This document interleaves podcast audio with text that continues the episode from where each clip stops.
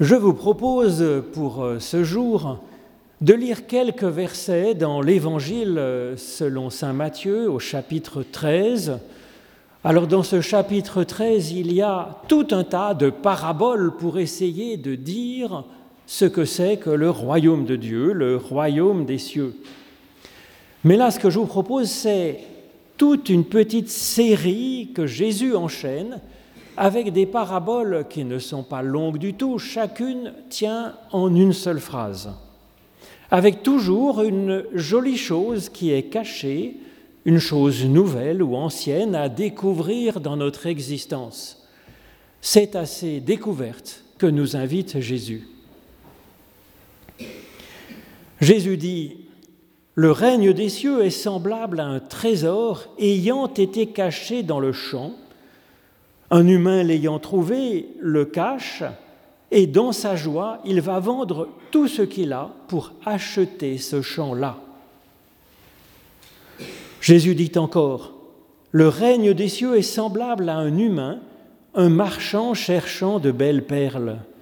Ayant trouvé une perle de grand prix, il partit, vendit tout ce qu'il avait et l'acheta, elle, cette perle de grand prix. Jésus dit encore, Le règne des cieux est semblable à un filet jeté dans la mer et qui rassemble des poissons de toutes sortes. Quand il en est rempli, on le remonte sur le rivage et on jette les poissons pourris. Il en sera, et on recueille les bons dans des paniers. Il en sera de même à la fin des temps. Les anges sortiront et sépareront les méchants du milieu des justes et ils jetteront dans la fournaise de feu. C'est là qu'il y aura des pleurs et des grincements de dents. Avez-vous compris tout cela? nous dit Jésus. Oui, répondirent les disciples. Jésus leur dit, C'est pourquoi tout scribe qui est instruit du règne des cieux est semblable à un maître de maison qui tire de son trésor des choses nouvelles et des choses anciennes. Ô Éternel, par l'étude de nos écritures anciennes, ouvre-nous maintenant à des trésors de vie. Au nom de Jésus-Christ. Amen. Ces cinq petites perles de paraboles que nous raconte Jésus tiennent chacune en une très courte phrase. C'est ainsi qu'il choisit de nous faire découvrir ce trésor qu'est le royaume des cieux pour nous, en nous, et que cela a tout à voir avec notre existence quotidienne. En effet, dans chacune de ces histoires, il y a une personne humaine tout à fait normale, un agriculteur, un commerçant, un pêcheur de poissons sur le lac, un intellectuel dans ses recherches. Et cette personne humaine bénéficie de ce que Dieu lui apporte. Car c'est ça que l'on appelle le royaume de Dieu ou le règne des cieux, c'est l'action de Dieu dans notre existence, donc quotidienne, dans notre l'exercice de ce que nous sommes, dans notre activité. Quand on regarde bien le royaume des cieux dans la première des paraboles, ce n'est pas simplement un trésor, c'est un trésor qui a été caché dans un champ. Alors qui a été caché? Par qui a-t-il été caché? Dans la Bible, quand il y a comme ça un verbe à la forme passive, c'est sans ambiguïté pour nous dire que c'est Dieu qui en est l'auteur, l'auteur discret, invisible. Alors c'est Dieu qui a caché donc un trésor dans notre champ. Pour l'instant, il n'y a que Dieu comme acteur. L'humain, lui, il n'agira que plus tard, en réaction avec sa joie quand il découvrira ce que Dieu a fait. Donc au commencement, il n'y a que Dieu qui a caché un trésor dans ce champ, le champ qu'est notre être, qu'est notre existence, qu'est notre personne, qu'est notre monde. Et Jésus présente cela comme un état de fait pour nous. Il y a un trésor au fond de notre être, un trésor divin. C'est une réalité qui en fait n'est pas si évidente que cela à découvrir puisque ce trésor est caché et qu'il est en fait d'un autre ordre, un ordre qui nous est inconnu, Dans un premier temps, l'humain ne peut voir peut-être que le champ de, notre existence en ce monde, et puis le travail aussi qu'il lui faut fournir pour tirer de ce champ de notre existence, de ce monde, de quoi nous nourrir, nous, et puis notre famille, ceux qu'on aime, et puis de garder aussi un petit peu pour avoir de la semence, pour semer demain encore, l'an prochain, dans notre champ. Alors l'humain de cette parabole n'avait même pas cherché, en fait, un trésor dans son champ. C'était sa vie quotidienne. Et le trésor était là, ignoré, et tout d'un coup ce trésor apparaît comme évident aux yeux de l'homme, il devient comme un nez au milieu de la figure que on ne voit que ça tout d'un coup. Ou plutôt, ce trésor il est senti comme ce cœur qui bat au fond de nous-mêmes et auquel nous n'avions peut-être jamais prêté attention, car qui écoute son cœur battre? Sauf peut-être quand il y a une valve qui cliquette ou que le cœur nous fait un peu des blagues avec son rythme.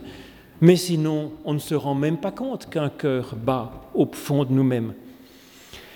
Il y a donc ainsi un cœur qui nous est donné dans notre champ il y a un talent qui nous a été donné et qui bat au fond de nous.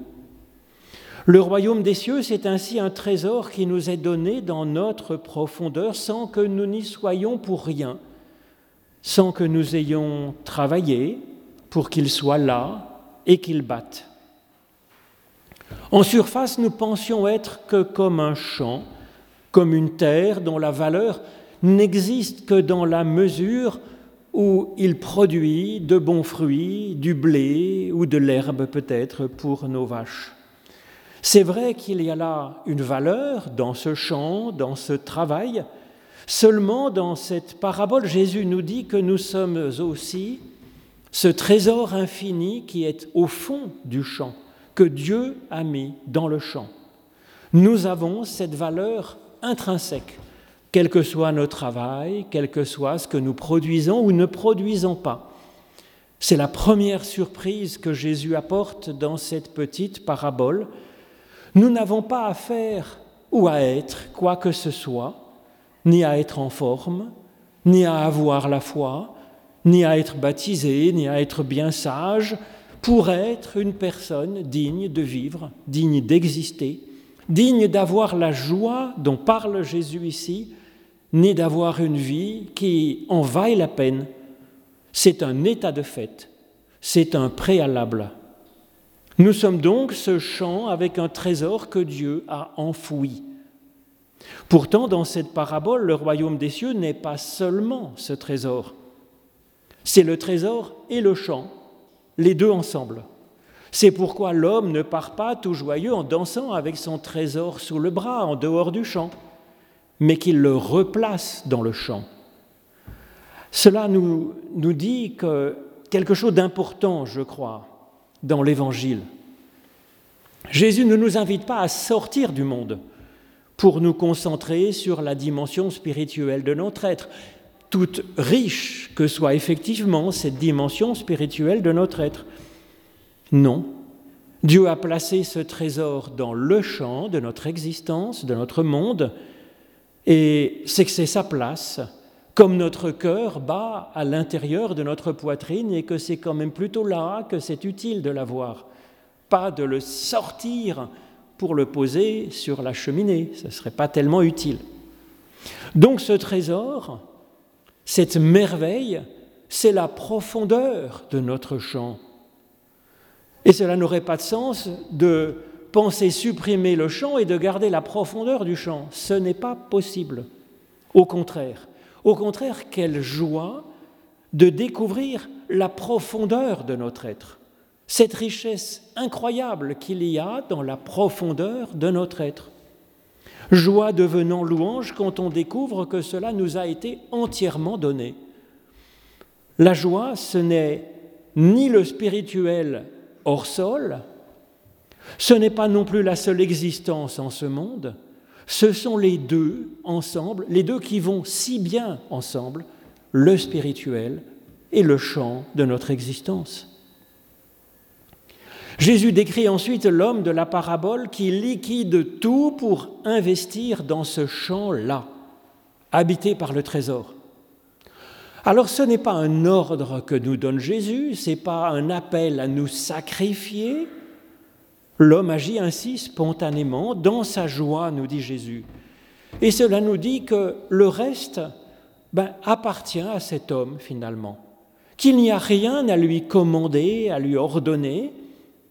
C'est le trésor lui-même qu'il découvre qui lui donne l'inspiration qui va pouvoir, euh, je dirais, embellir le chant tout entier.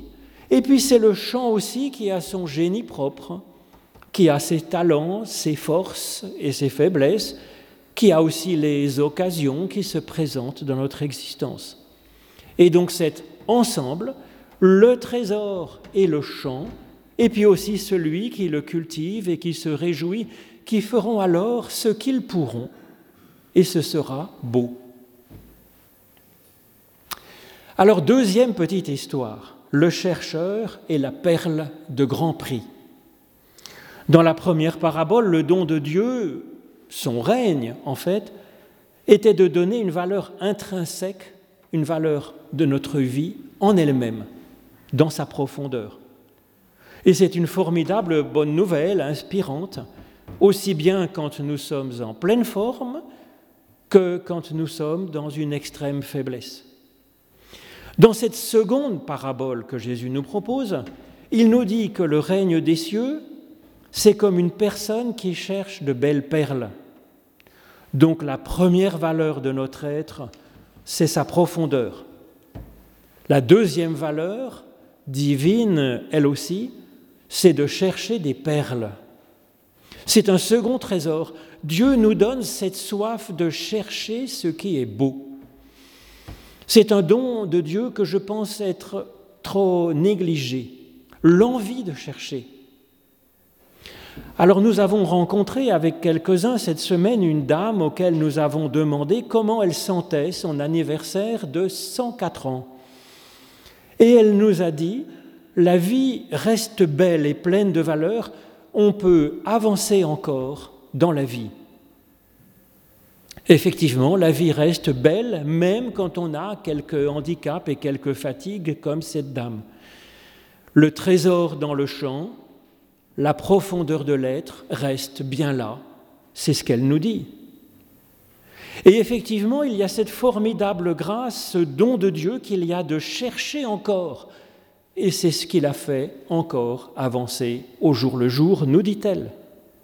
La surprise de cette parabole, c'est cette perle que Jésus qualifie d'unique, comme Dieu est unique, et qu'il qualifie, quand on regarde le grec, de polyprécieuse, une perle unique qui a de multiples valeurs, un multiple rayonnement, de multiples reflets, perle qui donc unifie notre être dans ses multiples éclats, ses multiples facettes de notre personnalité et de, de multiples dimensions de notre être, physique, intellectuel, sentimental, artistique, que sais-je encore. Et puis il y a aussi la perle de discerner que nos beautés à nous tous eh bien, peuvent être harmonieuses et devenir comme une seule perle extraordinaire. Voilà donc cette deuxième parabole. La troisième histoire, c'est le royaume des cieux qui est comme un filet jeté dans la mer. Alors c'est vrai que la première et la deuxième parabole attiraient notre attention sur la beauté de la vie et puis ce trésor qu'est le profondeur de l'existence, ce trésor qui consiste à rechercher la beauté qu'il y a dans ce monde sous diverses formes. Et cela est précieux et ces deux, trésors sont bien réels dans notre existence, mais, mais nous savons bien que nous ne sommes pas encore tout à fait dans le pays enchanté des licornes multicolores, des fleurs qui explosent partout et puis de gentils elfes qui gambadent joyeusement là-dedans.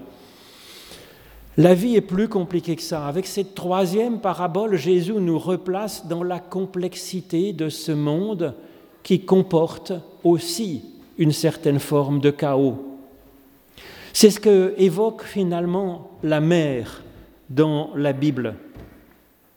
La mer, elle est un lieu complexe qui est un lieu de ressources où effectivement on peut pêcher des poissons et qui peut servir de passage quand on prend une barque. Mais la mer, c'est aussi le lieu du chaos primordial du début de la Genèse. C'est un monde dangereux, marqué de tempêtes et de vagues qui risquent toujours de nous engloutir et de nous tirer dans le fond du fond de la destruction. Et donc, Jésus nous place là.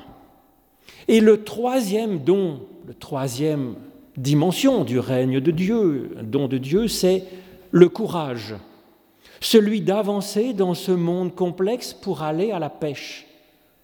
La première parabole de Jésus nous préparait à ce courage en nous apprenant que, quoi qu'il arrive, cette valeur profonde que Dieu a donnée à notre existence ne nous sera pas ôtée.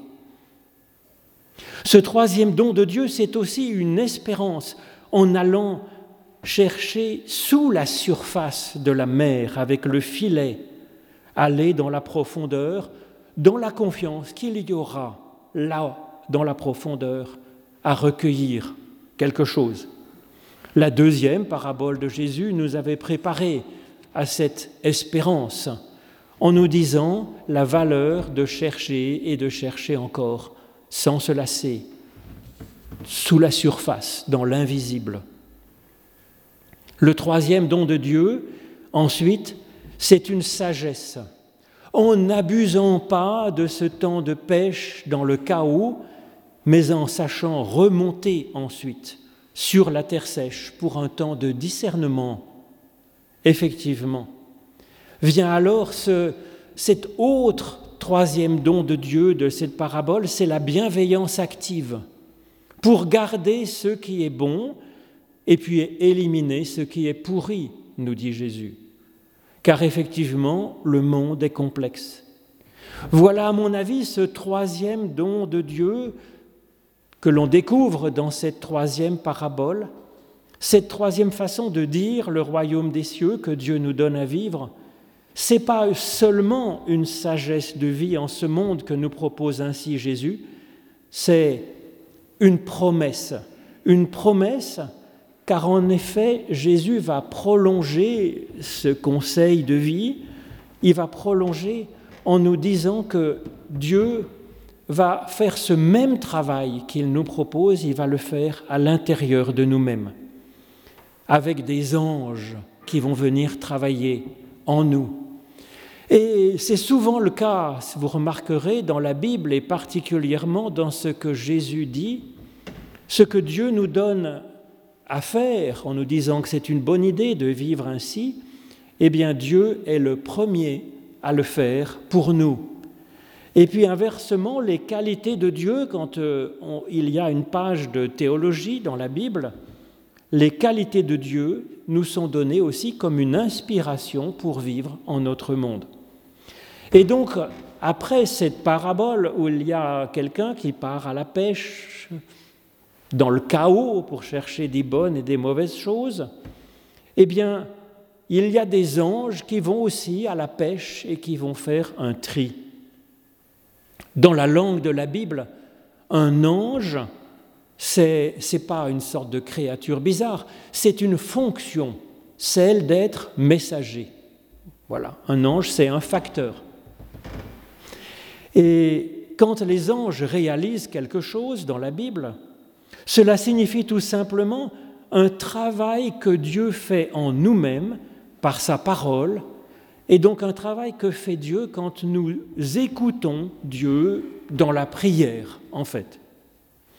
Disons d'abord qu'il n'y a rien à craindre, certainement, de ce que Dieu peut faire en nous, puisque par définition, toute action de Dieu va dans le sens de la vie.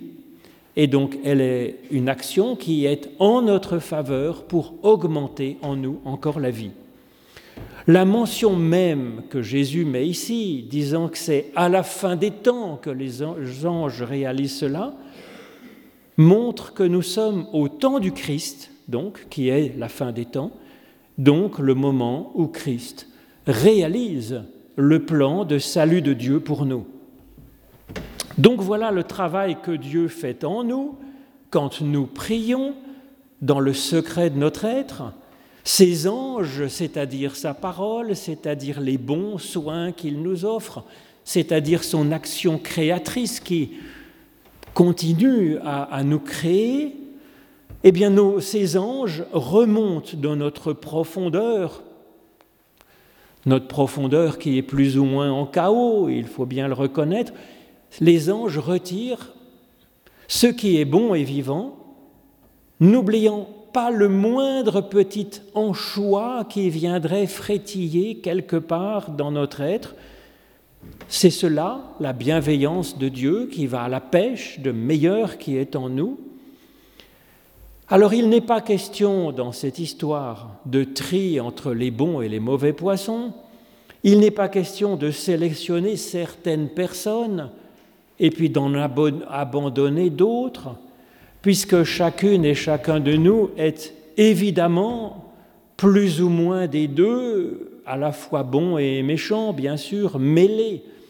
C'est pourquoi les anges de Dieu qui vont à la pêche à l'intérieur de nous-mêmes, dans notre prière, eh bien, viennent extraire ce qui est méchant du, du milieu de ce qui est bon comme on retire une tumeur à l'intérieur de notre corps afin de nous faire vivre, bien sûr. L'image du feu dont il est question dans ces quelques mots avec les anges, c'est aussi une image classique dans la Bible pour parler de la purification bienveillante, car effectivement, le feu permet d'extraire l'or, l'argent, le platine qui est au fond du minerai que nous sommes, où tout est mêlé, l'or, l'argent, le platine et puis la terre, bien sûr.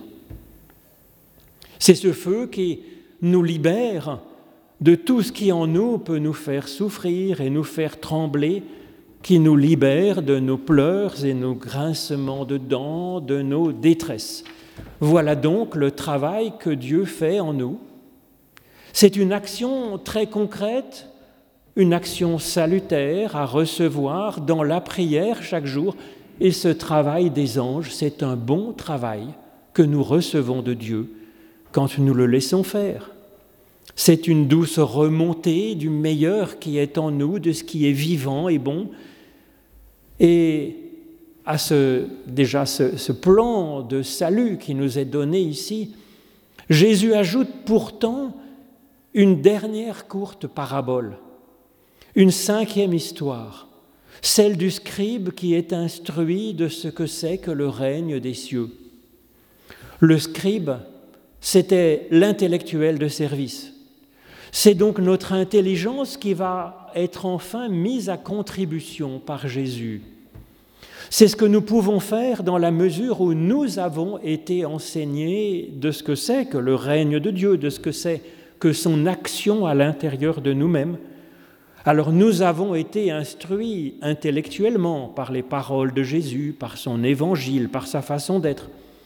Nous pouvons aussi être instruits spirituellement de ce que c'est que le règne et l'action de Dieu dans la prière, en sentant ce qu'il fait avec nous et en nous pour nous aider à avancer. Nous savons alors qu'il y a en nous un trésor de richesse incroyable, un trésor que l'on peut atteindre. Par l'étude, nous pourrons alors être en quelque sorte maîtres de maison, nous dit Jésus. Au moins un peu maître de la maison que nous sommes. En effet, du point de vue de notre caractère et de nos actes, c'est bien plus difficile d'en être maître, évidemment, même si effectivement la prière aide à avoir une certaine lucidité, un certain courage, une certaine force, c'est le travail des anges en nous qui nous améliore un peu, bien sûr, mais comme un chemin, un chemin de Genèse. Jésus termine donc par l'étude comme un lieu essentiel de l'exercice de notre liberté et de la maîtrise de nous-mêmes, pour être libre de nous-mêmes, en nous-mêmes. Jésus nous conseille ainsi de connaître et de puiser dans notre bon trésor par la réflexion, par l'intelligence, en commençant par ce qui est nouveau, nous dit Jésus, les nouveaux trésors, sans pour autant négliger les trésors anciens.